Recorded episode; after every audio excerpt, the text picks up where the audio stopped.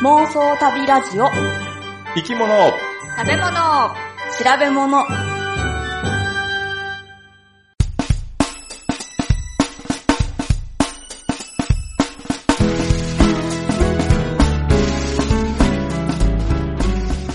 この番組は世界中の見てみたい生き物、食べてみたい料理、訪れてみたい国について好奇心旺盛な3人が調べたことをもとに妄想力を働かせながら語り合うラジオ番組です。毎回生き物を一つテーマとして取り上げ、それにまつわる生き物の話、食の話、旅の話をお送りします。お腹の調子はどうですか？グッチーです。カマキリ。ポチコです。日傘を新調したら夏の日差しが和らぎました。たまです。ああ、必要ですよそんなにね。変わる？変わったうの。ん前持ってたやつ違う違うは何のこだわりもなく、まあほう、デザインだけ、うんデザインだけで選んだんやけど、うん。今回はもう夏の日差し対策を本当にしたくて、うん。うん。遮光率100%のを買ってみたんよ。ほう。裏地が黒になってるやつ？私もそういうやあ、つ使ってます。そしたら結構違う、うん涼しい。うん、涼しいよね。ううんんうん。こんな違うんやって思った。そうそうそうそう。まあまあ常に日陰にいられるってことやもんな。そうそうそう。うん、そうそう。でも、やっぱり、なん、なんで、日差しが、こう、斜めとかになると、うん。ちょっとこう、腕が出るとか。あの 腕が出る対策が今度は必要になるんよな。出てる出てるってこう。あと、こう、傘の、なんていうかな、日差しの角度を気にしながら歩かないといけないみたいな。あ、うんそうそうそうそう、太陽こっちにあるからちゃんと日陰になるようにそうそうってね。そう、道持ちの方角を曲がった工ら、ちょっとなんかまたちょっと90度回してみたいな。ああ、そうか。雨降っ雨はさ、まあまあ、うん風なければ真上から吹いてくる、降ってくるから、上だけ気にしとけばいいもんな。う。うんん、そうそうそうそ常にね、変わるからね。そうか、うん東が、日傘は常にこう、うん南を向くように、まあそうそう。常にってじゃなくても知らんけど、う。夕方だと西側に。うんだからうん多分、方位磁石つけたら売れるんじゃない？でも、わかるし。わかるか。おもろいな。方位磁石ついてる日傘面白いな。うん。こう常にあの、こっちの南側に向いてると、うんうんあの、効率よく火を避けることができます。みんな遭難しても大丈夫って感じやうん。あわかりやすい。自分のやつすぐわかる。な。わかるあ。な。うん。それか、あの、それ自体がひ、あの、なんていうの、方位地震になってるとか。あ傘あ。広げたら？傘が。そうそうそうそうか。っこいい。で、上にね、ピコーンってこう、あの、矢印が出てる。あ大きな矢印が出てる。それは自分では見えへんもんな、差しとったら。あ、そっか。あ。ああ。でも、だから自動で動いてくれたらいいよね。だから太陽の光を感知したらそっちの方向にうん。自然に傾いてくれるってあいう。ー持ち手はずっと一定やけど、その先がそう曲そうがってそうそうくれるっていう。そう、うんそうそうそう、角度が変わってくれるっていうの、いいですよね。いいね。うん。で、で、ポチうんコさん。カマキリって何なんなん？カマキリ、カマキリポチコなん。カマキリがいるんですよ、カマキリのカマオくんが。カマオくん？カモンくん？カマオくんあなたの？飼ってんの登場人物やな。うん。カマオくんがね、あの、花壇というか、まあ、うん。あの、花壇なんだけど、花はなくて、あの、野菜ばっかり植えてるんですけど、あの、えー、いつ頃からかいて、うん。朝、新聞取りに行って、なんかこう、いろいろミニトマトがなってたりとか収穫してたりとかするえと、その前にあの雑草抜かないといけないんじゃない？雑草も抜いてますよ。雑草も抜くし、あの、収穫もするし、朝結構忙しいんですよ。うん。と、ふっと目が合うんですよ。えー、おー、かまおくんと。かまおくんがね、うん。じーっとしてるんですよ。で。かまおくん、なんかすごく、あのー枝、枝っていうか葉っぱとかいろんなのに同化してるんですね。うんだからすぐ気づかないんですよ。うん。で、何かやってると、いや、なんか見られてるっていう感じがして、へふって見ると、かまおくんがこう、じーー 見てるんや。見てるんだと思うんですよ。で、目がすごく大きいんですね。うやなよく見ると。あだって顔って逆三角形になってて、ーうんその広いところのほとんどがうん目ですよね、両方が。うんあれ目ですよね、あれが。ううん。ん。すごいんですよ。じーっと見てる。へで全然動かないのに、うん。うん。ちゃんと次の日違うところにいるんですよ。トマトのところにいたと思ったら、次の日はキュウリのところにいたりとかして、キュウリが花咲いてると思って見てたら、あ、なんか気になると思って見ると、カモくんがいるんですよやっぱ。視線は感じるんや。感じるんですおよ。もろいなうん。で、だんだん大きくなってきてあ、ら。やっぱりちゃんと成長してるんですよね。うん。うん。いいなそう。うん、いいですよ。なんか可愛くて。でもね、心配なのはう、ん。うん。カマオくん一人しかいないんですよ。おー。だから、カマオくんは子孫が残せないんじゃないかと思って。おー。かまおくんどっから来たんかな？わかんないの。ある日いたの？い。や、まあ、一応でも羽あるから飛べるんじゃないの？あ、飛べるのかな？うん。近所からまあ飛んでるところっていうか、いや、うんでも、飛んでるとこ、どころか、動いてるところを見たことがないもん。もちこさんがいる間はもう動かないんやろな、じゃあ。いつも止まってるん。うん。でもね、だから、かまおくんの将来が、そのね、いい人と出会えて子孫を残せたら、また来年かまおくんジュニアが我が家の花壇にうね、ん。いるってことになるけど、かまおくんのお相手が見つからないと、かまおくん冬になったら、うんもう終わりですよね。うん。うんまあ、その時は、まあ、自分で何とかするんじゃないの？探しに行くのかな？うん。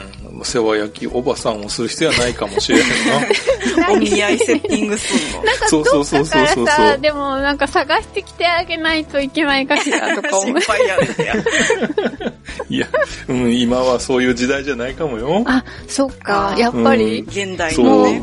個人の自由に任せるしかないと思う。そっか、うんもうお見合いおばさんは流行そうそう、らないへうん、ですね。下手に結婚したら、ま、結婚まだかなんて言ってたらもう、全、断然、あの完全にアウトかまおくんに怒られるよ。職場でそんなこと言ったら。そうか、うんそうですね。うんじゃあ、あの、見守ってます。黙って。はい。黙って見守るのが一番いいと思う。はい、わかりました。で、グッチーさんは何ですか、はいお腹の調子お。腹調子どうですかね、皆さんね。プッチーさんに聞きたいよ、それは。前の収録の時、そうそうそそうう。ですよ、そうですよ。すっごい早かったもん。前回のね、そう、収録、ちょっとね、途中で、あの、お腹の調子悪くなってしまいました。痛くなってしまってね、あの、必死に耐えながら、あの、収録をしてたんですけども、うん。一応今回今のところは大丈夫。あ大丈夫あ、大丈夫ですか？よかった、はいよかった。で、あの、特にあの、生き物の話のところでね、うん。もう後半ね、ちょっともう、足早に進めすぎて、うん。なあの時はでもお腹が痛いってさ、聞いてなかったからさ、うんそうそうそうすっそう。ごい早く終わったと思って。うん。うん、うん。終わったら席外していいですか、ちょっとみたいな感じでしたよね。うん。で前回ね、それだけで終わってればよかったんやけど、また、んあの、もう一回ね、うん。エンディング前もすごいそうそうそうそう油汗かいてて、何度かいなくなりましたもんね。うん。そう。あれ、何だったんですか？お腹変なもの食べたんですいやか別にそんなことないと思うけど、うん。普段とそんな変わらないことあったけど、うん。うん。なんかでもちょっと前回はうん。大変な思いをしてしまいまして。見えないからね、うちらからもうん油汗かいてるかどうかが。そうですね。そうそうそうそう。だから気遣いようがないんですもんね。うん。うん。ただ、こ今日はね、ちょっとあの、えーすごい辛いものを食べてしまって、ほあの、四川風麻婆豆腐って、あの、カルディでさ、うん。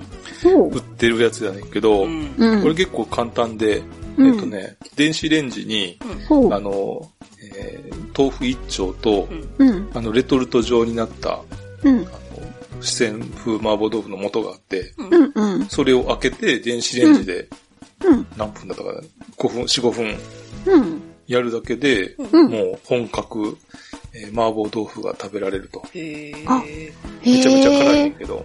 そうなかなか。え、でもそれ、お腹というよりもお尻大丈夫なんですか？そうだね。そこもうちょっと心配やけど。心配が尽きんな。そうやねんな。でいや、無謀じゃん。。うん。いや、でも辛いの美味しいからちょっと食べてしまうんあですよね。あ、なるほどね。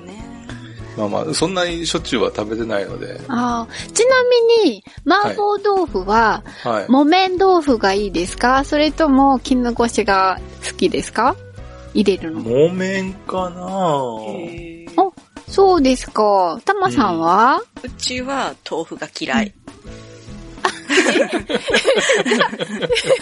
麻婆豆腐も食べないと。ちょっとびっくり。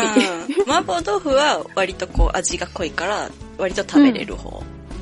ああ、じゃあ、もしそこにお豆腐が入ってるなら、その、割としっかり味の木綿豆腐とう、ん。柔らかい、つるんってした絹ごしとどっちがいいですか？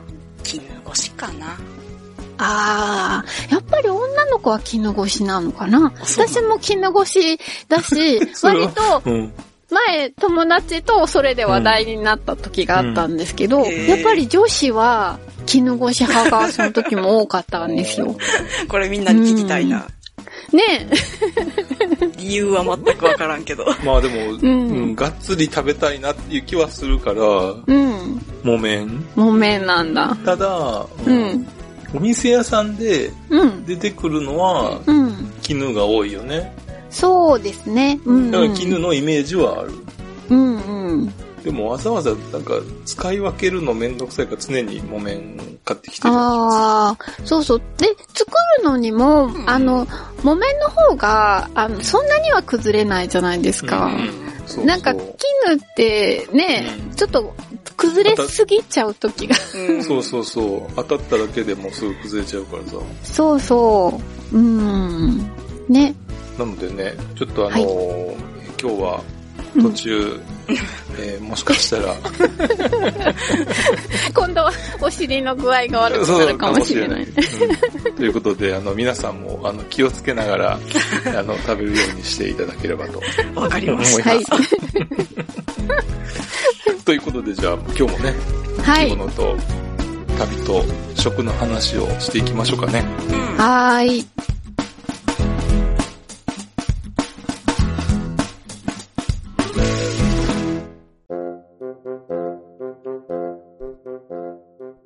さて、今回の生き物は、はいえーぴょこさんのリクエストでナマコということなんですけども、うんうん。まあな、一般的に、まあ、ナマコというのは、うん。えー極秘動物門、ナマコ項に属する生物のことを指しますね。だからまあ、ナマコ項やからすごい広い意味のナマコ。うん。で、日本の代表的な、えーナマコなんですけども、うん。えーは、ナマ、マナマコ。うん。と言ってあま、まな、マナマコ。まなま、そうそう。はい。うん。ナマココを、準種目、うん。えー隠れ生、あ四角ナマコかうん、マナマコ族、マナマコほう。と。なかなか、あの、下噛みそうな感じですけど。ううん。ん。ということで、食用になっているのも、このマナマコというのと、うんあとは、まあ、赤ナマコっていうのが食用になっていますね。うん。で、まあ、ナマコはですね、極秘動物の仲間なんですけれども、うん。うん。他に極秘動物ってどんなのご存知ですか？極秘ってどう書くの？と、と、トゲの皮。ああ。うん。えひー、トゲトゲのもの？そう、トゲトゲのもの。人で。お、人で、そうそうそうそう。ウニ。ウニそあう。で、ナマコでしょ、あ。うん。あとね、雲人手っていうのもある。雲人で。どんなのまあ、人手にすごいな似てるけど、雲人手。ええー、ー、あと、海ゆり。海ゆり。海ゆりってどんなんでした、えーゆりみたいにね、海底からね、生えてて、ええーで、は、花みたいなのがついてる。ー、えー、すごいね。ほう。うんこれもねうん、極秘動物やね。で、この人手って、うんまあ最初言ってもらったけど、人手はね、五角形でしょ？うん。で、ウニも五角形やね。え？五角形なんあれ。え、丸くないですか、実は五角形やね。マジえで？えこの間うんウニ買ったけど丸かったよ。おうんで、人手って、うん。あの、口が、の地面にへばりついている方にうん。あって、うんうん。まあ、いわゆるね、下側についているっていうのかな。うんうんで、肛門がうん体の上の中央部にあるんですよ。へえー。上？上っていうのうんはトゲトゲの方にあるってことですか？トゲトゲっていうかそうね。うん。うんザラザラした方。うんうん。で、観測って呼ばれる、んまあ足で動いて移動するんですけども、ううん。これまあ人ではね、五角形だっていうのはすぐわかると思うんですけど、ううんこのウニ、次ウニなんですけど、ウニはこの人手を、うん。あの、足、人手の足うん。全部をうんすべて、あの、持ち上げてください。はい。頭の中で。はい。で、足先を一箇所にまとめた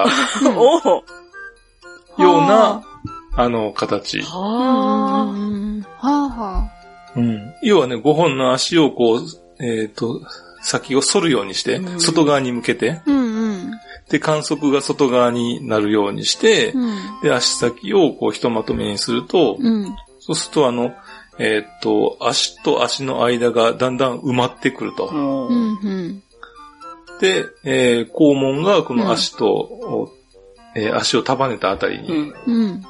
移動してくると、うん。それがウニだと。あとはトゲトゲができたらね。う。うんん。で、ウニも観測を使って移動しますね。で、そしてあの、えー人手と同じように、うんまあ、口が下にあって、うん。肛門が上にあるので、ううんうん。ん。これが、えー五角形と。ほー、全然知らんかったわ。うん。で、我々が食べているウニうん。っていうのがうん生殖層なんですけども、うん。ああ、そうそうそうそうんう。うん。で、ウニ、一つのウニには、うん。その生殖層が5つある。へー。ああ、なはい、はい。のでうん。あの、コロッとした塊あるじゃないですか。あるある。あれ5つでうん。1個体分。あはあ、うん、5つあったあった。うん。うん。なので、ま、あの、人でも、あうんの、足一本一本にその生殖層が入っているようなんですよね。ー。あ、そうなんですか？あの中にうん。。うん。へえ。まあ、一部でなんか食べることもあるらしいんですけど、まあ、ほとんど食べることはないけど、一部で食べるっていう人がいる、食べる地域があるっていうふうに聞いたことがあるんですけど、そうなんですかえ、うん海、あの、魚釣りに行くとよくあの、落ちてますよ。るけどね。ううんん、落ちてるね。うんうん。うん。でも、うん、まああの、真人で、よく落ちてるやつは食べないかもしれないけど、うん種類によっては、へえ、あ、そうなんですか。へえ。っていうのも聞いたことあるんですけど、うん。ちょっと食べる気にはなれないなとは思ってあはいれ、だっるんですよね。て硬いですよね、割と。硬い。うん。だから、中身出すのもちょっと大変そうですよね。そう。うんうん。あとね、なんか渋いっていうか、うん。うん。なんか、ウニもね、種類によって、あの、味変わってくるし、うんあ、そうでえすか。餌によってもうん味変わってくるうし。うん。だから、ちょっとその辺は、えー何食べてるかとか、どんな種類かっていうので、うん。えー相当、あの、ウニのグレードというか、うんうん。値段も変わってくるようへですね。ーということでですね、このようにあの、極秘動物っていうのは、うん。基本的に5という数字が付きまっているようなんですよね。ということで、生コモはどうなんでしょうかと。あうん。え、生子5と関係なさそう。う。うんん。じゃあ、あの、生コモでも実証ですね、5と関係するんですけど、うん。へへー頭の中で、じゃあ今度、ウニを手に持ってくださいね。うんはい。じゃあ、あの、そのウニのトゲを全部むしってやってください。うんはい。チクチクだしね。はいはい。うんうん。全部黒い塊になったでしょ？丸く。うんうん。で、それを、うん。えー口と肛門の方向にギューッと伸ばしてくださきっと肛門の方が、あ、はいはいはい。なんか、い。うん。まあ、上と下でね、はいはいはいギューッとくると。そうすると、うん。ナマコが出来上がる。うんうん。へえ。要は口から、まあ、肛門まで一直線に、まあ、く、管になったというふうな感じで管に。なってますね。うん。うんうん。で、それが筒状のものうん。が、まあ、ナマコとうんうん。ほいうことな、ななるんですけど、う。うんん。まあ、ナマコを細かく見るとですね、うん外側にあの筋がうっすら見えるんですけど、うん。それが5本な筋になったり、あとは内側も、うん。えっ、と、解体すると、うん。なんか筋肉のような、なんて言うんだろうかね。なんかそういう筋みたいなのがああ、って、中にね。うんうん。うんあるある。へで、人手はまあね、うん。えー足がうん。もげても、うん。あの、再生するっていうふうに言われているんですけども、うんうん。ナマコも再生能力がすごいんですよ。ーあ、そうなんやう。ん。うんあの、魚などにね、襲われると、うん。内臓をあの全部出してしまっえて。で、襲ってきた魚にうん食べさせるんですよ。すごい。で、そそうするとね、本体まではうん食べられずに済むとうんうんいうことでですね、そうやって身を守っているんですけども、ううんん。で、一方の同じ極秘動物でも、えっ、と、ウニっていうのはうん。再生能力は極めて低いと。へえ。ほう。で、なぜその再生能力が低いかっていうと、うん。とウニはあの硬い殻を持ってしまったからということが言えるのではないかなとは思うんですけど、うん。なかなか殻は作りにくいな。そうそう。うん。あの、やっぱり人手とね、ナマコっていうのは硬い殻がないので、うん再生しやすいんですけども、うんうん。ウニはまあ殻が傷ついてしまっても、まあ多少の修復はできるかもしれないですけど、うん。再生するほどではないなと。うん。で、さてあの日本では、うん。ウニやナマコを食べる習慣がありますよね。ううん。ん。ありますね。で、ウニって結構人気の寿司ネタうん。でもあるんですけども、ね、先ほどもあの説明した通り、その生殖層を食べています。うん。うん。いつ頃その生殖層が大きくなるかって。つまり、うんまあ、産卵時期はいつかって言ったとこだったり、うん。うん。あるいは何歳ぐらいで産卵できるかって言ったような、ほう。そういったあの、ウニなり、せその生物、その生物の、うんえーいろいろな基礎的調査が必要になってくると思うんですよ。ああ、うんそうね。うん。で、こういったね、生き物を増やそうとしたときに、うん。で、その効果を、まあ、推し量るために、うん。まあ重要なのがその年齢を知ることなんですけど、うん。さっきも言ったように、ウニってあの、硬い殻を持っているんで、うん。えっ、とね、あの、第95回でウニの回やってたんですけど、あら。あれ？やりましたっけ？覚えてらっしゃいますか？と聞こうとしたんですけど、もうあらとしか出てこなかった。95だからまあまあまあまあ、まあまあ最ね近まだね。最近です何ね。の話をしたんだろうかええな。覚えてないなえーその時にね、うんあの、殻にうん年齢のような縞模様ができるっていうことをお話ししたかもしれないうなと。ーんって感じ。なんか聞いたような気もするぞっていう感じ。そう。以前ね、あの、魚の耳石でもあのはいはいはい年齢がわかるとえいうふうにえわ。かりますね。うん。うんうん。まあね、ポチコさんの自石の、うんもう、もうその頃からもう自石の集めは、やってあの、多分ました始まってた、始まってたはずなんですよね。そうですか。と、自石と同じように、まあ、あの、季節によってう、ん。島の出来方が違うと。あはあ、あ。はあ、ということで、うんまあ、海、ウニも、あ、うん。えっ、とね、えーお尻の周りにある骨みたいな硬いところがあって、うんうん。そこを見ればう、ん。年齢がわかるんですよね。おー。どうやって？えっ、とね、そこだけ取り出して、うん。で、ヤスリでちょっと削ると、うんほちょっとずつ大きくなっていく。その一枚一枚。う。へえ。ね、それって丸い形したやつのことですか？うんとね、五角形してる。ああ、そっか、五角形。うんうんううん。ん。あのーなんて言ったんやろね。一つの、あの、えほ骨みたいな、そのパー、鎧のパーツっていうのかな、うんウニの。うんうん。鎧のパーツの数は変わらないんやけど、うんうん。それぞれの鎧のパーツが大きくなっていくっていうイメージでいった方がいいかな。ああ、なるほど。それが大きくなっていくときに、えーっと、夏場はすすごく成長が良くてとか、うんああ。あるいはもしかしたら逆で夏成長が悪くなる可能性もあるし、うんその水温だとかにもよるけど。うんうんで、えー成長がいいときは、うん。うん。あの、島が薄くて、あで、冬のような成長が遅くなるときは、うん島が密になると。それを繰り返すことによってうん、年輪みたいに見えて、それが何歳かっていうのがわかると。基本的に、じゃあ、自石も普通の、あの、木の年輪も同じような感じなそうんですね。そうそう、同じ、うんような、うん、出来方でできると。うんで、ところがあの、ナマコの場合は、うん。硬い殻を持ってないので、その年齢を知ることができないんですよ。そうね。ああ、そうですね。あの、口の周りにややいね、か硬い組織があるんですけど、うん。まあ、年齢がわかるようなほどのものでもなくて、うんうん。でなのであの、ナマコのそういう資源を守ろうとしても、うん例えば何年かかって漁獲サイズになっているのかとか。何歳になれば卵を産むのかとかっていうのは正確にはわからないと。いうことで、ちょっと資源管理を難しくしていると。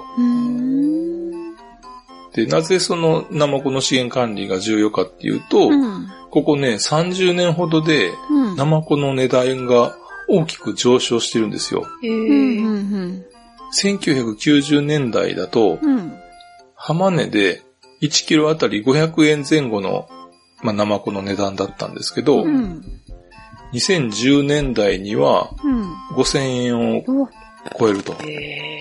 ついつい最近だともう7000円とかっていうところもあってう、へんえ。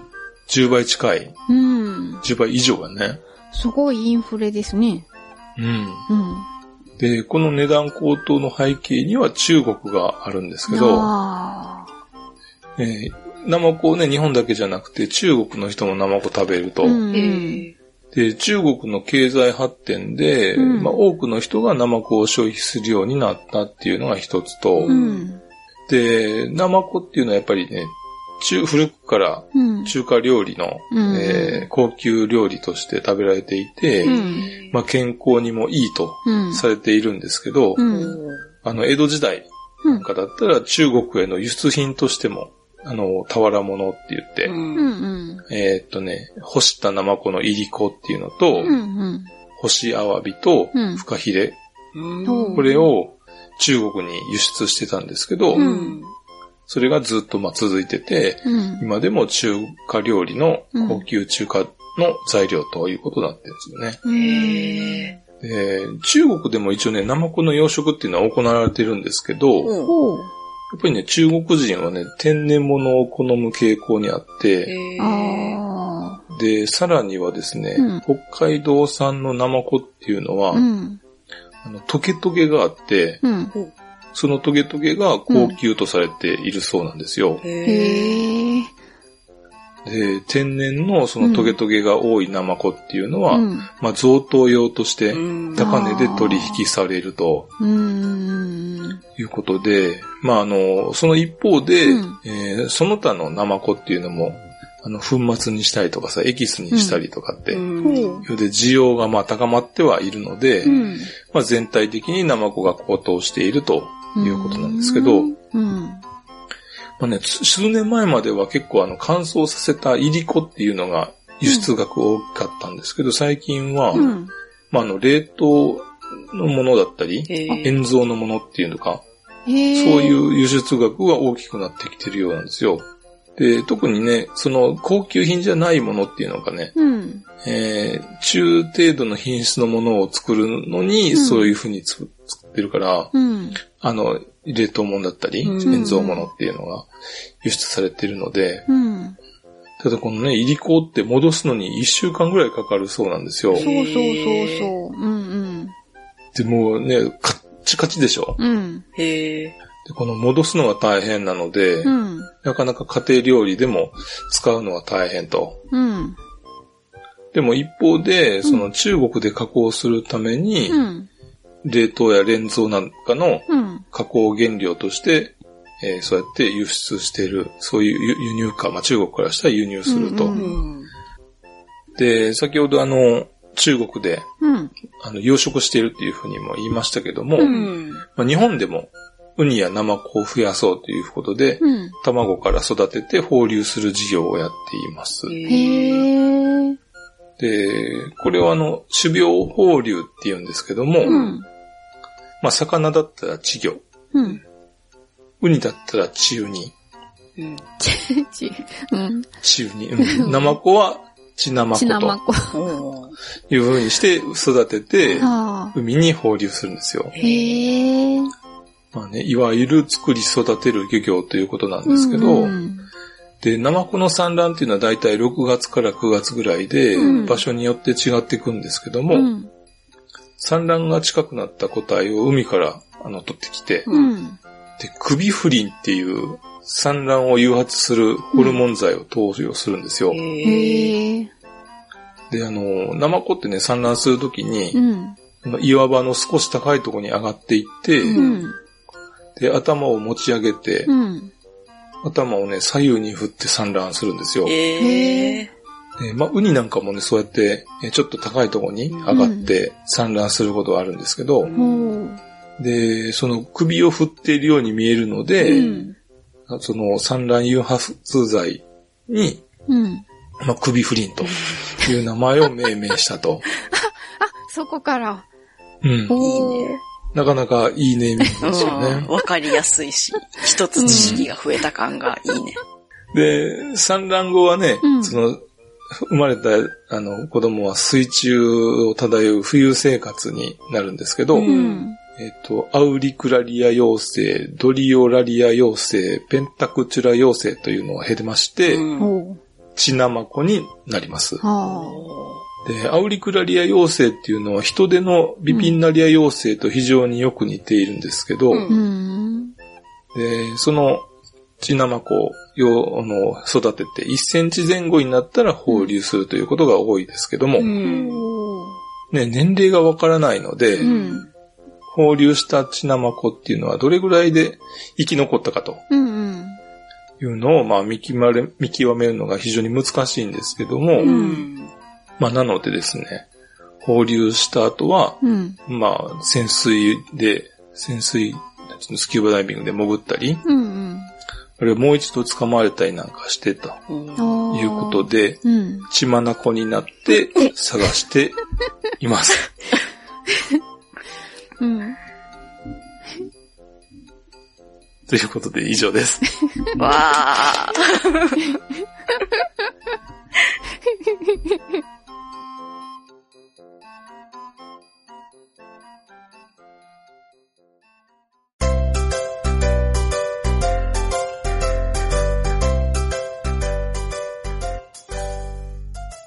パンマンのキャラクターで、うん。アンパン、今日ナマコやったよね。アンパンの回じゃないけど、生コマンとか安心して、かこの後すぐ出てくるからな。アンパンマンのキャラクターで、うん。生意気なまこっていうのがいるんやって。いる？ええいるんやって。えー、そう。こ、れ、うん。あの、まあ、生子なんやけど、うんう。ん。見聞を広めるためにね、海から陸に上がって旅をしてる生子なんよ。ほう。で、早口言葉が得意なんやって。へえ。で、この子がうん。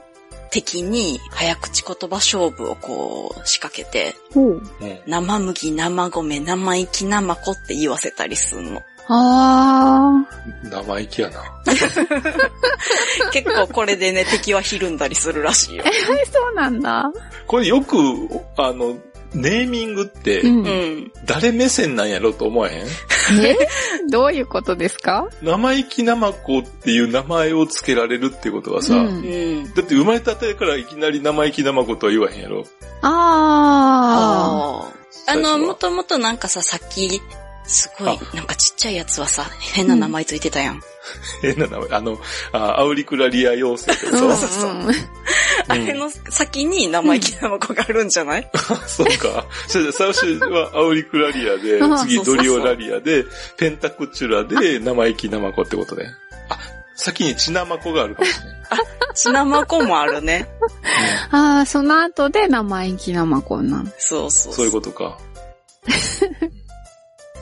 で、今回は早口言葉について調べたんですよ。は あ。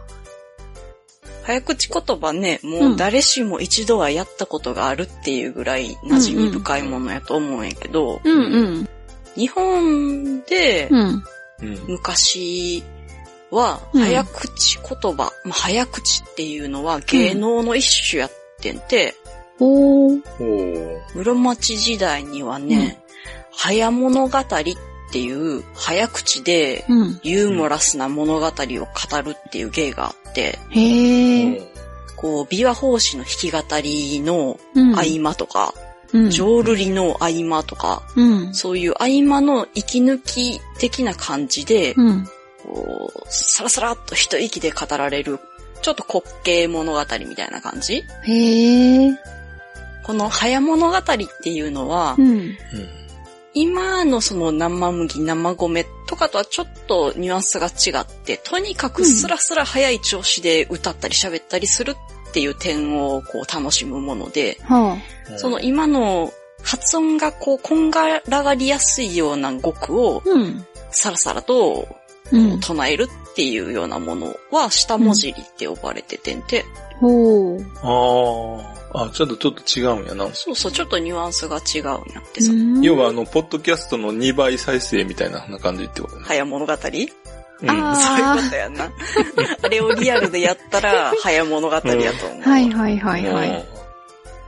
で、この下文字り、うん。すっごい今でも有名な下文字りっていうと、うん。やっぱりウイロウリやと思うの。ほううん。。知ってる？ウイロウリ。知らない。ウイロを売ってた人ですか？江戸時代に歌舞伎で有名になった。あの、ほうウイローっていうのはあの、今の名古屋で売ってるあのウイローじゃなくて、あ。の、錠剤のお薬のことをやってて、ああ、あ、はいはいはいはい。もともとウイロってお薬なんでしたっけ？そうそうそうね。うんうん。そう、そのウイロウリも、うんその下文字りと、うん。まあ、あとは早物語に近い早口文句みたいなものの混ざったものでできてる。ほう。グッチーさんはウイロウリなんとなく知ってる？なんとなく、なんとなくやな。でも、うん。じゃあ、うんグッチーさんにウイロウリの中の下文字りをちょっとやってもらおうかな。ええこれあのーポッドキャストを長年やってたとしても、う。まいとは限らないもんね。うん。なんならうちの番組 2倍速にしてもそれなりにゆっくりな方やと思うから。そうやんな。うん。十分聞き取れるよな。そう。うちがじゃあ一回ゆっくり読むな。うんはいはい。一つへぎへぎにへぎ星はじかみ、ぼん豆、ぼん米、ぼんごぼう、つみたで、つみ豆、つみ残暑、諸殺者の、諸者さんの社相乗。これ、ウイロウリの下文字りの部分なんですが、グッチーさんに、さささっと読んでもらいたいと思います。はいはい。いいですか、まあ今から皆さんにはあの2倍速を、ここから2倍速にしてもらう うん。の。もうそこは一息で行くぞっていう感じで、お願いします。きます。一つへぎへぎにへぎ星、はじかみ、ぼん豆、ぼん米、ぼんごぼう、積み立て、積み豆、積み山頂、諸社さんの車掌、車相乗。あうちよりうまかったね。車車上手相乗うん、車相乗。これ難しいね。難しいうんね。うん。そう。これが江戸時代うにんできた下文字と。ほう。へ一方で、それよりはまだ最近よりのうん。明治27年にうん。発行された、うん東流行時代子供歌っていう本に。早口言葉ってか下文字が載ってるんやけど、うん。うん。早言にて繰り返す間違いやすき言葉っていう風に紹介されてるんやけどさ。これはじゃあ、ポチコさんにやってもらいたいのが一個あるのでお願いしていいですか？はいはい、いいですよ。これうち一回ゆっくり読むな。はい。駒込のわがまま娘、三つ合わせてみ駒込のみわがまま娘。意外に難しそうですね。うん、明治時代を感じながら、これ早口でどうぞ。駒込のわがまま娘三つ合わせてみ、駒込のみわがまま娘。めっちゃゆっくりやったな。ちょっとあの、編集でキュッと縮めといてください。不正不正。まあこれは全部日本の早口言葉に関してなんやけど、うんうん。じゃあ外国語はどうなんかっていうところ？へえ、あるんですか？ありまくりました。おまあ英語ではターントゥイスターって言うんやけど、そう昔からのおなじみのターントゥイスターみたいなのもやっぱりあって、うん。19世紀の半ばぐらいからずっとあるのが、うん。彼女は海岸で貝殻を売るっていう文から始まるやつなんやけど、はいこれね。She sells seashells by the seashore っていうやつなんだけど、これ、はいはい。ゆっくりでも無理。うーん。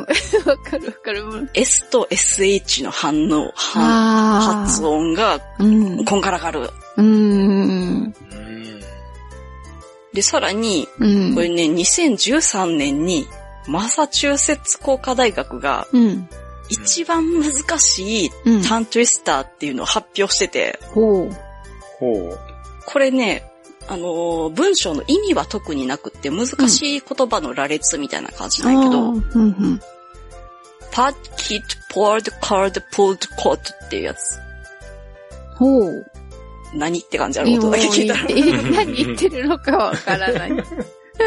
まあ、こういうのが英語でよく遊ばれてるやつ。へえ。で、もちろん英語以外にも、うん。もう世界中いろんな言語でうん。言葉遊びとして早口言葉っていうのは楽しまれてて、うん。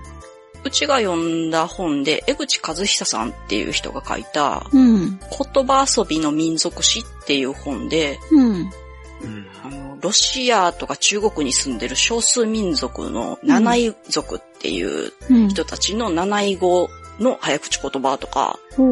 アフリカのフルベ族っていう人たちのフルフルデ語の早口言葉とかも紹介されてて、本当にうん。世界中をやっぱりみんな発音しにくい言葉を早口で言って、その間違いを面白がるっていう感覚、うん。うん。そういうのは共通してるんやなと思って。うん。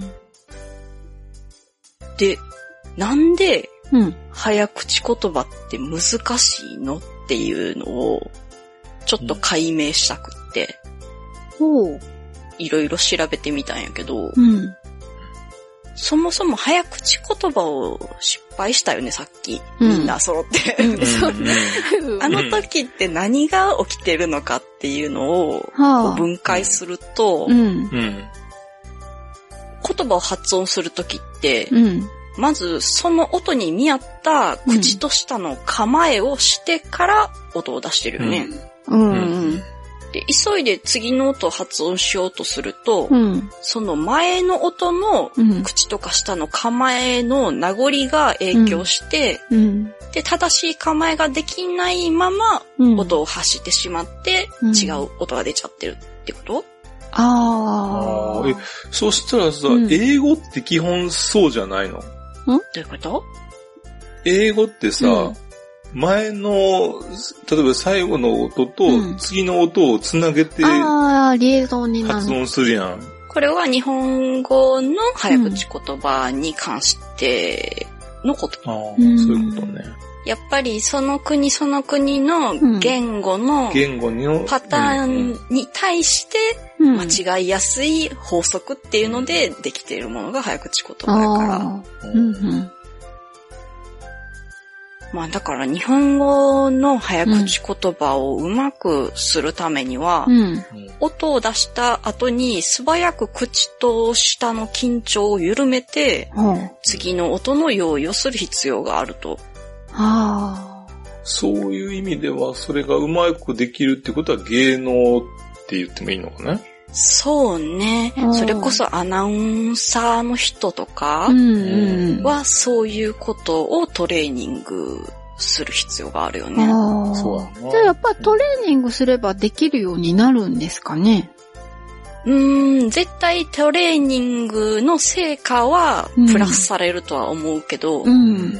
ただ、これだけが失敗の要因ってわけでもなくって、うん。そもそも、うんえっとね、脳がついていかないパターンとかもあって、音の並びがすごいややこしくて頭が混乱して、うん。こう、ついていけなくなっちゃうっていうのとかもあるから、うんうん。まあでもトレーニングは絶対一つ成果は出るんじゃないかなとう思う。ん。で、ここまでで日本語のその下文字りとか早口言葉とか何個か出てきたけど、うん。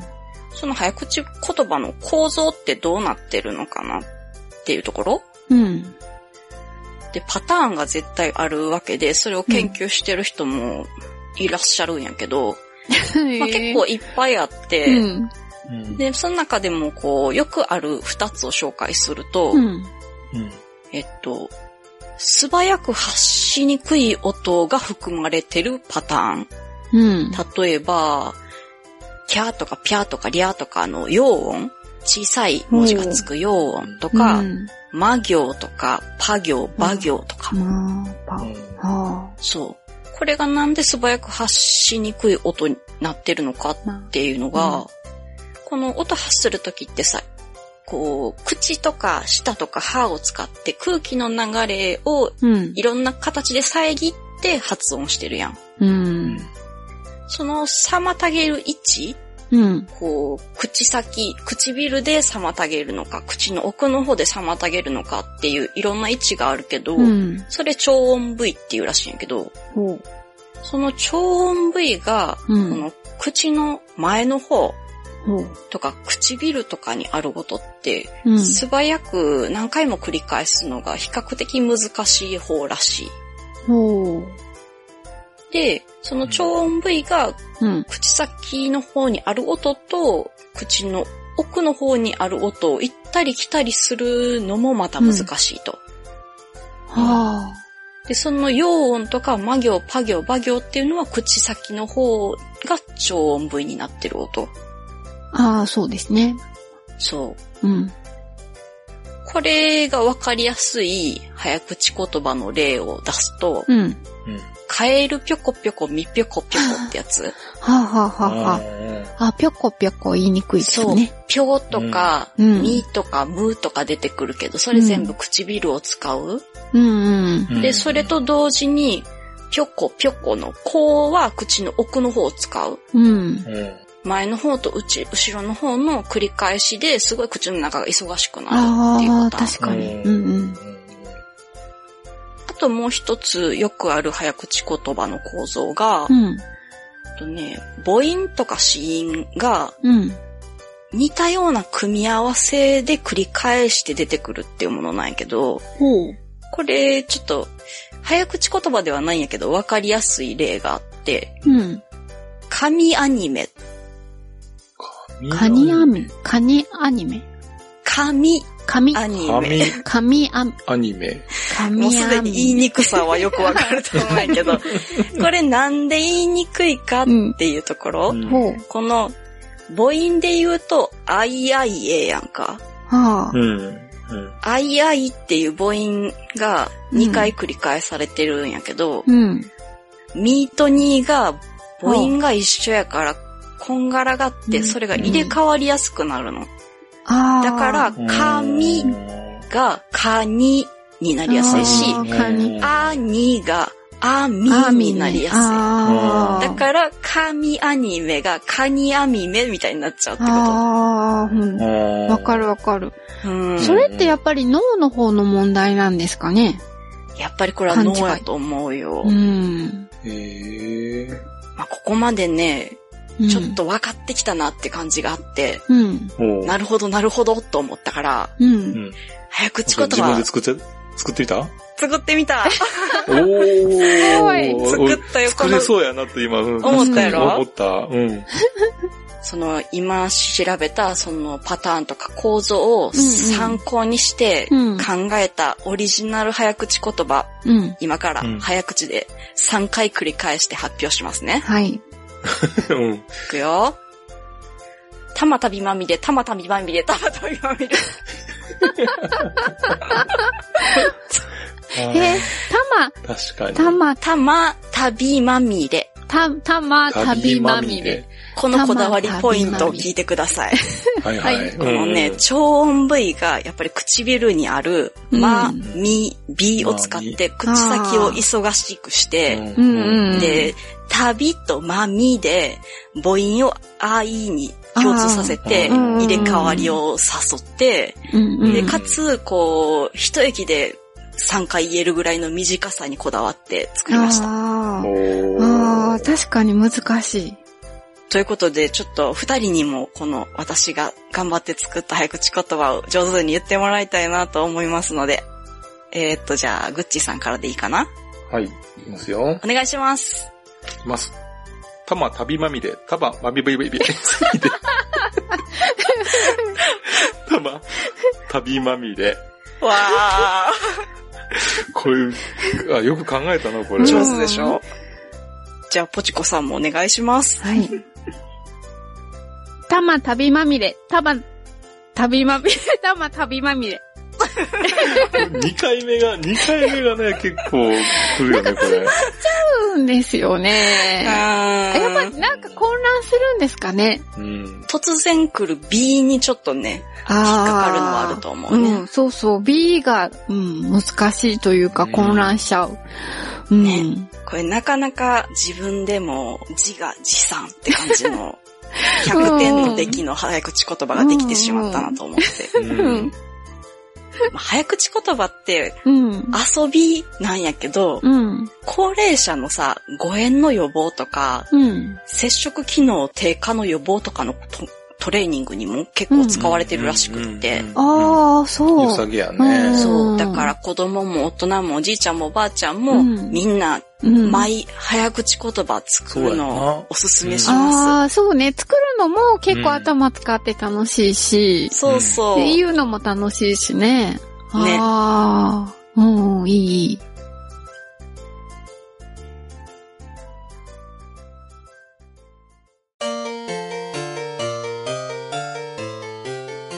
えっ、ー、と、生子は好きですか？食べた記憶がないね。食べたことない、たまさん。ないかもしらん。おらららら。ほー、グッチーさんは？あの、生はあるけど、うん。あの、いりこっていうのか、干し生干し子は食べたことないです。ああ、うん生はどうやって食べるんですか？えーっとね、あの、酢の物かな？ああ、やっぱり一般的には酢の物が多いんですかね。うん。あとは、えうんっとね、ぶつ切り、あの、細かく切って、うん細かくっていうか一口大に切って、うん。ポン酢に数時間つけとくと、うん。まあまあ、美味しいかな。へあ、煮たりとかはしないですか？しないかなああ、なんかあの、私も煮たものとか食べたことないんですけど、うん。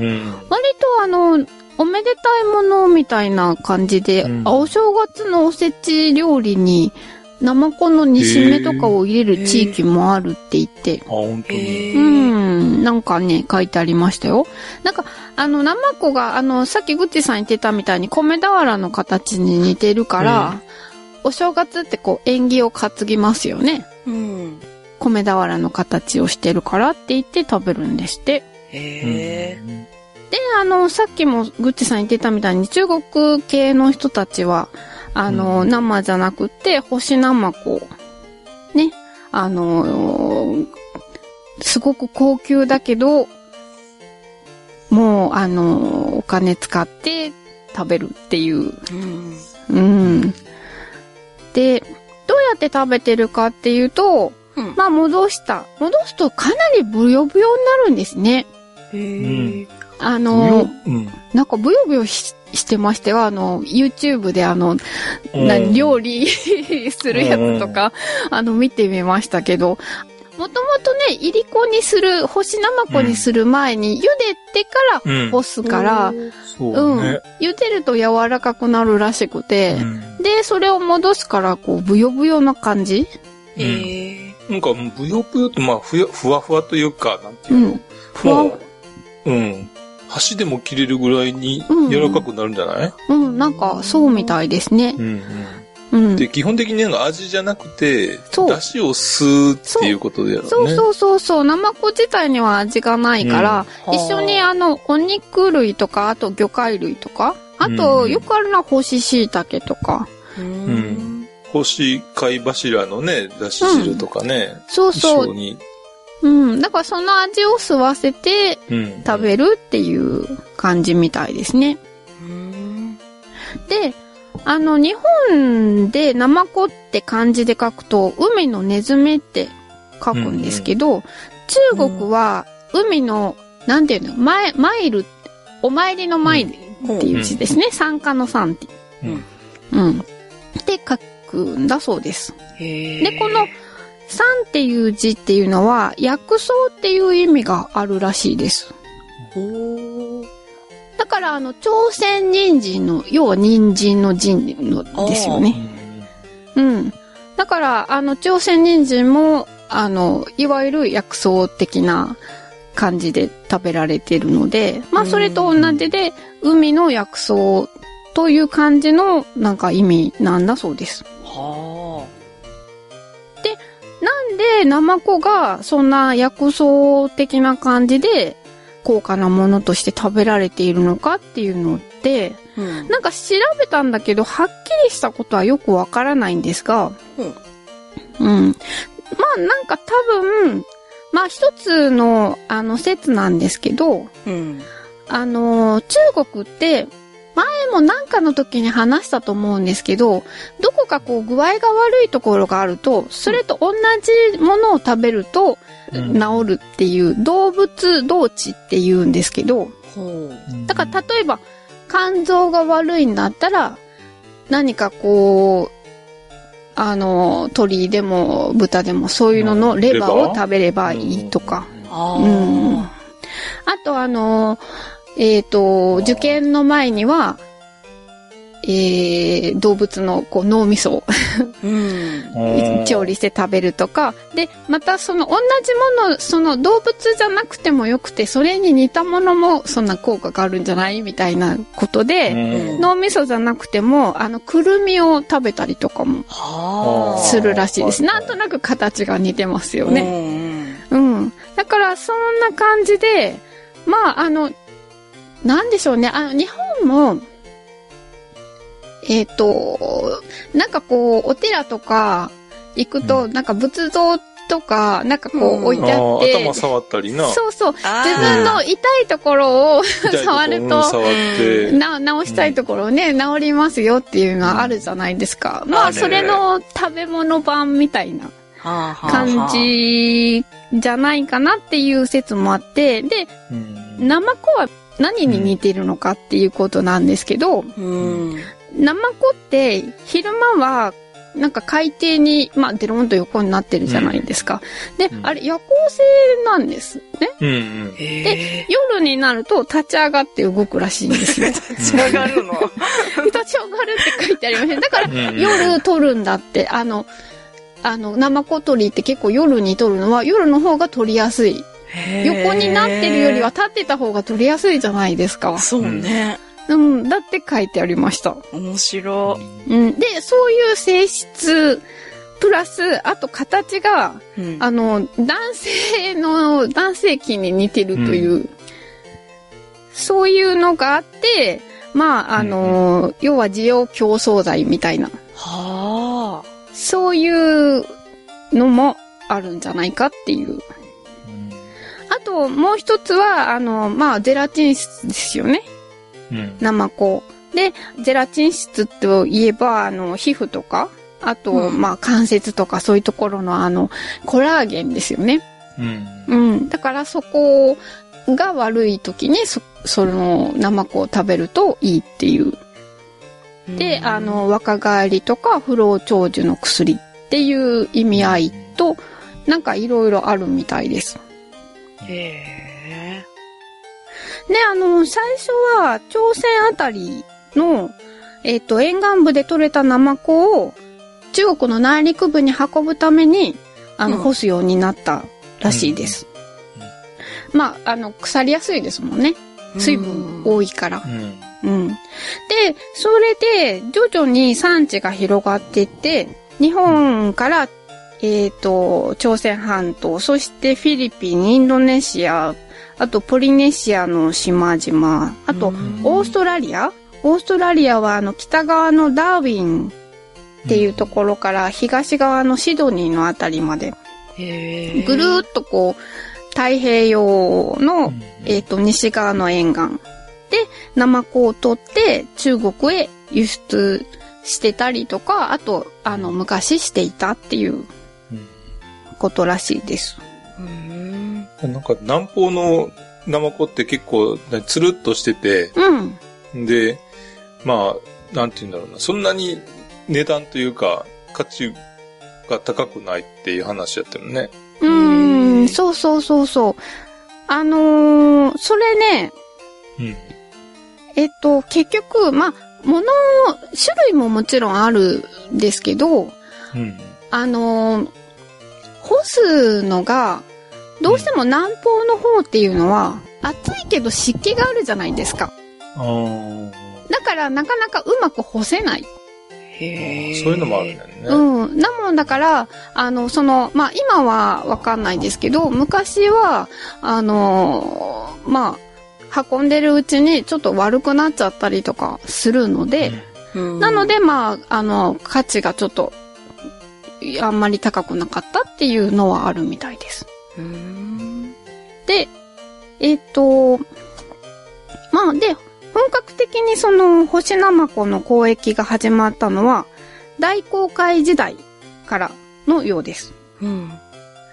で、あのーヨーロッパから来た船って、各地で寄港して、必要なあの、食料とか水とかを調達しなきゃいけないじゃないですか。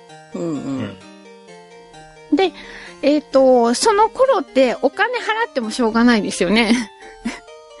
今ならもうお金払って買えばいいんですけど、その頃ってそんなにこうお金の価値がそのいろんな島々とかって、もら、お金もらってもしょうがないので、うんで、物々交換で手に入れてたんですって。うん。で、その物々交換用にヨーロッパから持っていったものもあるんですけど、うん。それよりも、あの、寄港するごとに、その次の港で好まれそうなものを手に入れて、あで、わらしべ長者的に、どんどんこう、物々交換をしていったっていう。うん。だから鳥の羽とか、あ。あ、と、こう、生きた、あの、豚とかね。あと、うん塩漬けにした豚とか、そんなものが最初、あの、使われていたそうです。持ってって、次々へ。へで、そのうちに、フィジーで、あの、白檀？香木の白檀が発見されて、で、それを中国の方へ持っていくと、高く売れるってことが分かったんですよ。え。うん。なので、たくさんの船が白檀を中国に運んでいくようになったのはいいんですけど、どんどんやりすぎて、10年ぐらいでもう白檀取り尽くされちゃったんですって。で、そこの穴埋めをしたのがナマコ。だいたい1810年代ぐらいに、えっ、と、フィジーで干しナマコの加工が始まったんだそうです。うん。で、やっぱさっき言ったみたいに、その、うまく干せないうんうん。んですけど、カラッカラにならないってことね。そう、カラッカラにならないんですけど、うんで、も、あのーその頃、えっ、と、フィリピンのマニラ、うんあのーえっ、と、各地で、あのー干した、その、ナマコは、えっ、と、マニラに集められて、そこから中国の方に送られてたらしいんですよね。うん。でその頃、マニラでももちろん取って干してたんですけど、うんその干し方っていうのが、まずあの、いぶしてから、燻製にして、その後干してたんですって。そうすると、あの、まあ、悪くならないっていう。うんうん。で、まあ、そういうのが次第にその、伝わって、うんで、あの、フィジーとかでも、先にいぶしてから、あの、干すようになったんですよ。うん。でも、あの、いぶすためには、なんか硬い木が必要なんですって。うん。で、もともとそういう島って、まあなんかヤシの木とかは生えてるけど、あの、そういう硬い木っていうのは少ないですね。あで、ただでさえ少ないのに、ーう。うんんじゃあ、白檀。いや、白檀もうなくなっちゃったもん。もう、白檀なくなっちゃったし、で、残ってる のの中のその硬い木で、あの、いぶすんですけど、うん。で、1トンの干しナマコを干すのに9トンの薪が必要だったんですって。ええおなので、次第に、その薪にする木もなくなっちゃうし、うんあともう、どんどんやっぱりね、白檀をなくしちゃったように、どんどんナマコも、あの、取っちゃうんで、ラマコも、あの、取れなくなって。うんで、だけど、干しナマコの交易で、うんその、代わりに、あの、銃を手に入れてたんですよね。交換でもらってた。なもんだから、うん銃がある。で、だんだんその、物が取れなくなってくるっていうことで、まあ、ブラック間の紛争が起こったと。おーおーで、まあ、だから、フィジーと同じようなことがあっちこっちで起きたらしいです。はでもですね、こんだけあの、ナマコを取って干してたんですけど、ーうん。干しナマコっていうのは輸出するだけで、その各地で食べてたっていう話はないんですよね。まあ探したらどこかにあるのかもしれないんですけど、ちょっと見つけられないんですよね。うんう。うんうんん。食べてんの2本ぐらいとかって言うよね。そうなんですよ。日本ぐらもい。生で。そう。だけどね、一箇所だけ見つけました。ほう。パラオ。へえ。あーそれは日本の文化が残ったわけじゃなくて？えー、っと、まあちょっと残ってるかもしれないですね。うんうんうん。あの、ちなみにパラオで、えっ、と、ナマコ一般、全体のナマコっていうものを指す言葉っていうのはないんだそうです。へえ。なんかいろんな種類があるんですよね。ひ品種というか。ほうほうだからそれぞれのあの名前で呼ぶっていう。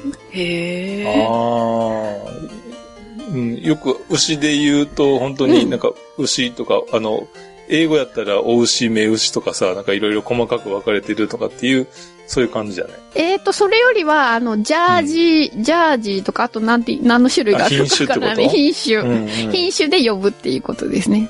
うん。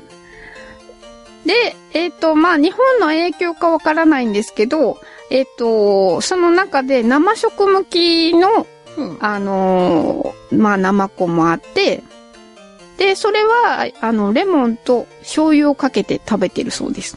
へえ。とか、あの、まあ、食べるのもあるけど、そうそう、あの、ココヤシの肥料にされるっていうものもあるらしいですね。へえ、肥料になるんや。うん。日本も昔ってかもうすごく昔ですけど、やっぱり肥料にしてたっていう記録があるそうですよ。あれ栄養あるんですかねう。うんん。まあ、あの、すぐ溶けやすいっていうか、うん。あるから、うん。まあ、あのーなんていうんやろ、すぐに、えー土に帰りやすいっていうか肥料になりやすいのかもしれない。ああ、なるほど。うん。で、えっ、と、あとは火を加えて食べるものも種類もあって、うん。ココナッツミルクで長時間煮て柔らかくするんだそうです。へえ。なんか、いかにも南国風ですよね。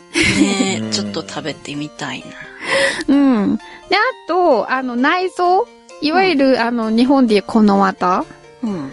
も食べられてて、うんで、あのーまあ、グッチさん言ってたみたいに、あの、刺激を与えると内臓を吐き出す。うん。うんだけど、まあ、あと再生されるっていうのあるじゃないですか。うん。だから、あの、海でナマコを取って、うん刺激を与えて、口の上でね、あーんってしてて、そうすると、プッと吐き出してくれるじゃないですか。うん。で、それで、あのーこの綿をパクッと食べて、うん。で、それを、あのーまた海に捨てておくんですって。はあ。うん。そうすると、2ヶ月ぐらいで内臓が再生されるらしいです。へえ。そしたら、また再生されてるものをね、あの、取って、あの、刺激与えて、また食べてっていう風にやっていけるので、うん、あ、の、無限ナマコというか、無限この綿みたいな。まさしく SDGs って感じ。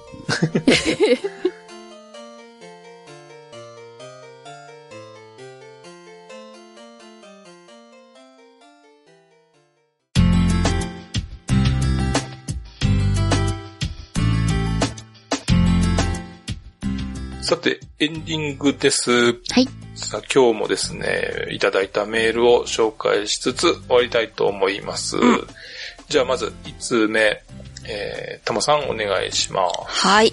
だっちゃんたぬきさんからいただきました。ぐっちーさん、たまさん、ぽちこさん、こんにちは。お便り久しぶりにいたします。だっちゃんたぬきです。こちらはやっと雪が溶け、桜が満開となっています。毎月楽しい投稿を楽しみに、10日を今か今かと待っています。いつもありがとうございます。さて今回のメールは番組の感想ではなくお願いがあり送りました。今、妄想旅ラジオはポッドキャストで聞いているんですが、最近は Spotify でラジオを聞くことが多くなってきました。そしていつの間にかポッドキャストで聞いてるのは妄想旅だけになってしまいました。妄想旅ラジオも Spotify で放送してくれたらいっぺんに聞けるのになぁと思っての相談でした。携帯にアプリだらけになってしまって大変というのもあります。ぜひご検討くださいませ。ということでいただきました。ありがとうございます。はいありがとうござありいましがとうございまた。した。すごい、4月にいただいた。そうね。桜がね。もう、ねえ、桜の頃が懐かしいってで感じ。もこの4月にもらったおかげで、うん。Spotify が始まったのがそうですね6月ぐらいかな？かな？うん、うん。そうそう。だっちゃんたぬきさんがくれたからっていうのがね、あってね。そうですね。ううん。まあ、あの、登録はそんなに難しくはなかったけど、うん。えっと、いみんなどれ、最近はやっぱりあれなのかな、ポッドキャストアプリで聞くのがうん。少なくなってきたんかな。そうなんいろんな、うん、うんそう出てきたからね。あそうなんですか。そっか Spotify の他にもあるんですか？なんだいろいろ、あなんだっけ、Google ポッドキャストだとか。なんかいろんなフォームあの、プラットフォームがあるけど、そうなんですか。うん私も、あのー今回、あの、Spotify のアプリをダウンロードしたんですけど、うんうん。今のところあの、聞いてるのは自分の番組だけ。この番組だけで。なんか、あれ、音楽が多いんですか ?Spotify は。うん、音楽多いよね。ね、なんかダウンロードして設定するときに、うんあなたの好きなアーティストはどれですかみたいなのを選ぶ項目があって。で、うん、ポッポポッと選んだら、結構その、そういう音楽が、これおすすめですっていっぱい上がってて、うん。なんか、あんまり見てないのもあるんですけど、うん、なんかあの、その、いわゆるポッドキャストっていうか、まあ、あの、なんていう、ラジオ番組的なもの？うん。は、なんか、今のところ、なんやかんやちょっと、他ごとしてて、あの、忘れてたのもあるけど、ちょっとまだ研究してない。うちもなんか年々ポッドキャストに疎くなっている実感があるもん。あ、そうですか。うんやっぱり聞くのは減ってるんですか？ほとんど聞いてないな。あ、喋ってるだけ。えっと、たまさんは YouTube とかの方がよく。あ、ああ、そうね、YouTube ばっかり見てるかな。うーん。そうですか。え、ぐっちさんは？まあ、ポッドキャストは通勤の時によく聞くかな。ああ。やっぱり。そうですね。やっぱり、うん。YouTube だと画像を見ないと面白くないものも多いんですよねああ、。そうね。うん、そう。だから YouTube も結構あの気に入ってるあの番組とかあるんですけど、うん。うん。うん、でもやっぱり、やっぱ見るとそこに固まっちゃうんで、やっぱりラジオ、この声だけの方が、ながら聞きはしやすいですもんね。そうね。ながらにはやっぱりラジオなんやろね。うん、そうなんですよね。だから私は今に、あの、ポッドキャストのまんまで聞いてますけど、うんいろんな。うん。でもだんだんやっぱり、やっぱり聞く人が増えてきたから、いそういうなんかアプリも増えてきたんですかね。そうね。ただこのね、うんえっと、Spotify のうん。分析でいくとね、うん。と年齢層、Spotify 経由で聞いてくれてる人の年齢層あ、そんなんわかるんや。っていうのも出て、出たんやけど。えーっとね、まず、まあ、10代、20代はゼロやね。ですかえ、一番多いのは？一番多いのはね、うん。60代以上かな。へえ、そうなんや。あ、でも4 45から59、あるいは60代以上。はあ。若者受けはそんなに良くないってことか。そういうことだよね。ああ。いいや、もうターゲットがわかりやすくてわか。りわかりやすくてね。うん。え、やっぱり、だから、私たちまとあ同年似たような同年代の方々がやっぱり聞いてくださってる。っていうことなんやろうね。うん。やっぱり、年齢が近い方が共感しやすいっていうのもあるんですかね。あるかもしれんまあね。うん。ただね、これちょっと若い人にもこう、聞いてもらいたいなとは思うけども。うんまあね気が合う人がいればラッキーぐらいの気持ちでおった方がいいよ。あうん。あ、でも、どうやったらアピールできるんですかね？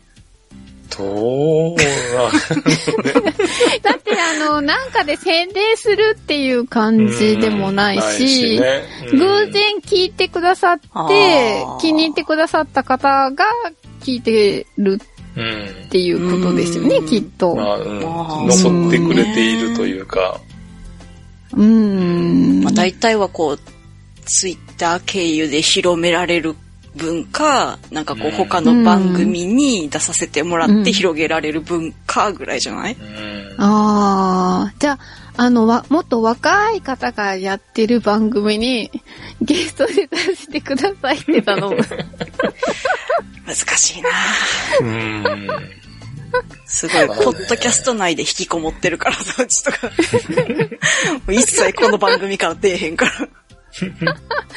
そうですね。私もあの、よそに行ったことないので、まあ、あの、頼りはグッチーさんだけですね。いやいやいや、もう無理やわ。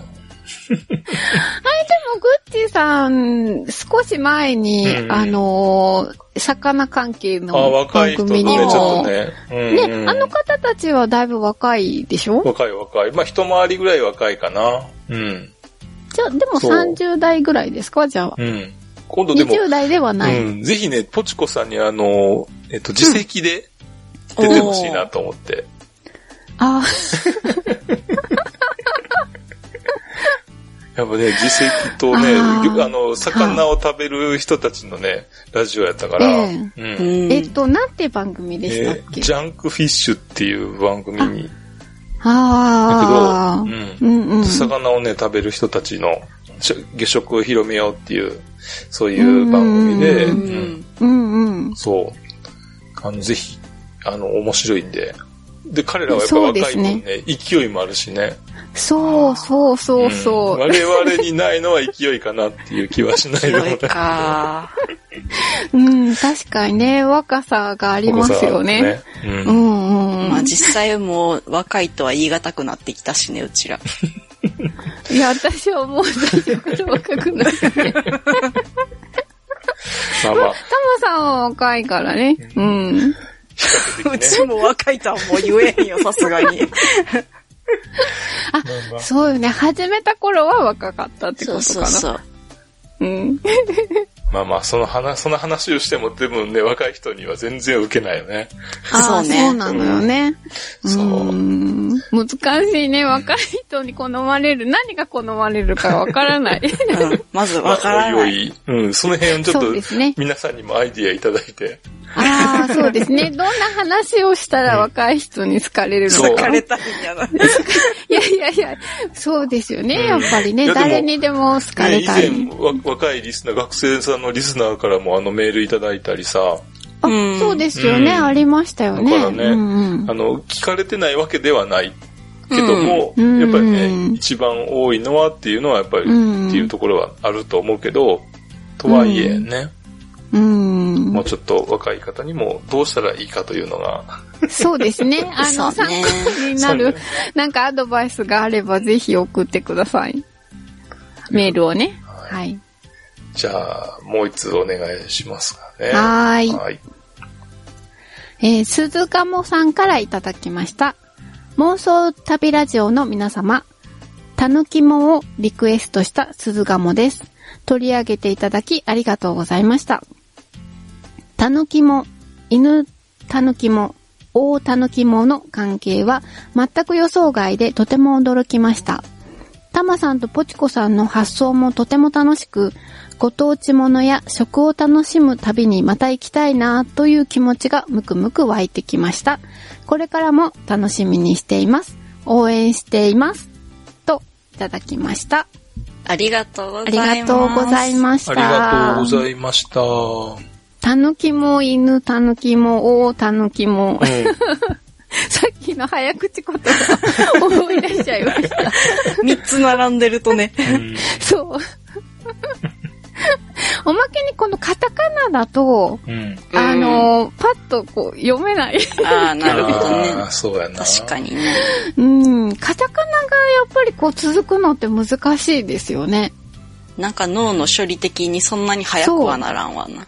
うん、ならないですよね。パってこう、なんだろう、わからない。やっぱり、ひらがなと、えっ、と、ひらがなの中にちょこっと漢字が入ってるのが一番、うん。あの、読みやすいし、パッと見ですぐわかるっていう。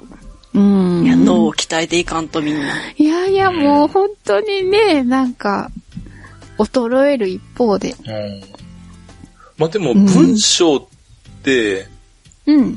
えー結構、なんだろうな、あの、多少文字の順番入れ替わっても読めちゃうっていうのはある。なんあか、ーそういう単語あったよね。うんそれを指す単語。うんお、そうですかっ。ていうのもあるし、うん一方で、構成をする人は、うんそれをうん。絶対見逃さないっていうかさ。あれすごいよね。うん。そうなんですか。え、順番って日本語ってちゃんとあるもんなんですか？どういうこと？いや、なんか英語だと、うん。えっ、と、ちゃんと主語、動詞、まあ、なんだ、目的語なんとかっうんて、ちゃんと決まってる感じがあるけど、うん日本語ってなんとなく、それが、あの、入れ替わっても伝わっちゃうじゃないですか。だそれはちゃんと文章を書くときには、あの、うん主語がどれで、目的語がこれだっていうのを意識しながら書かないと。あの、文章は、なんていうの、うまく伝わらないんじゃないかなとは思うけどな。ああ、やっぱそうなんだ。できるださけ。すが、あの、あれですね、エッセイストのいえいえいえ。方 は、いえいえいえやっぱ。りそういうことを考えながら文章をに書くんですか？は、基本的にはやっぱりそう、うん、だね。ああ、でも、それ喋るときにもすごいあると思う。うんうち、前回とか、う。うんん。前回の収録の時すっごいね、頭がぼんやりしてたみたいで、うん。後から聞いてみると、何喋ってんのかなっていう感じのところが結構あって。なんかそういう時って、うん。やっぱりね、そういう主語とか、うん。目的語とかが、うんごっちゃごっちゃになってんの。で、うんうんなんかもっと並べれば、さらっと、こう、内容が伝わるようなことでもうぐちゃぐちゃってなってるから、すごい話が長くなっちゃったりする。ああ、なるほど、なるほど。ああ、はいはい。うん、言ってる意味はよくわかります。んね。うん、あの、そう、私も、だから、全然、そういうのぐしゃぐしゃで、あの、へ編集をすると自分うんのところをすごくよくわかるんですよね。わかるなあ。の、私は、もう頭に思いついたことを先に言っちゃうんですよ。だからもう順番ぐしゃぐしゃなんですよね。日本語喋るのもう。んうん。うーん、そう。わかりにくいなと思いながらいつも編集してます。こなことここ入れ替えたいと思うんですけど、うん入れ替えると喋ってるのっていうのは、うんあの、抑揚があるから、そうそう。入れ替えられないんですよね。編集としては入れ替えることは可能ですけど、うんそのイントネーションがおかしくなっちゃって、ね突然声が。が高くなったりしちゃうからな。そう、それできないんですよね。そううん、いつも本当編集しながらこことここ変えたいって思う。そう。なんよな編集するときはやっぱ思うね。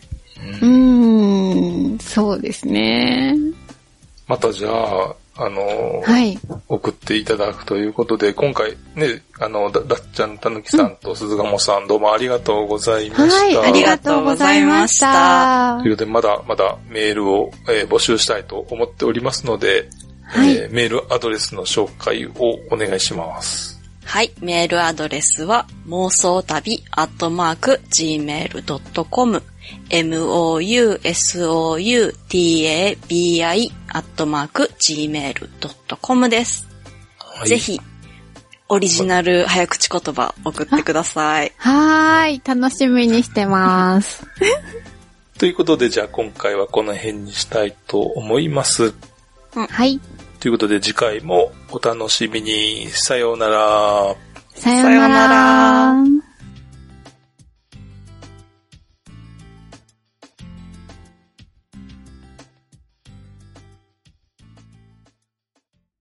この番組は、バックパッカーを応援する、たびたびプロジェクトの提供でお送りしました。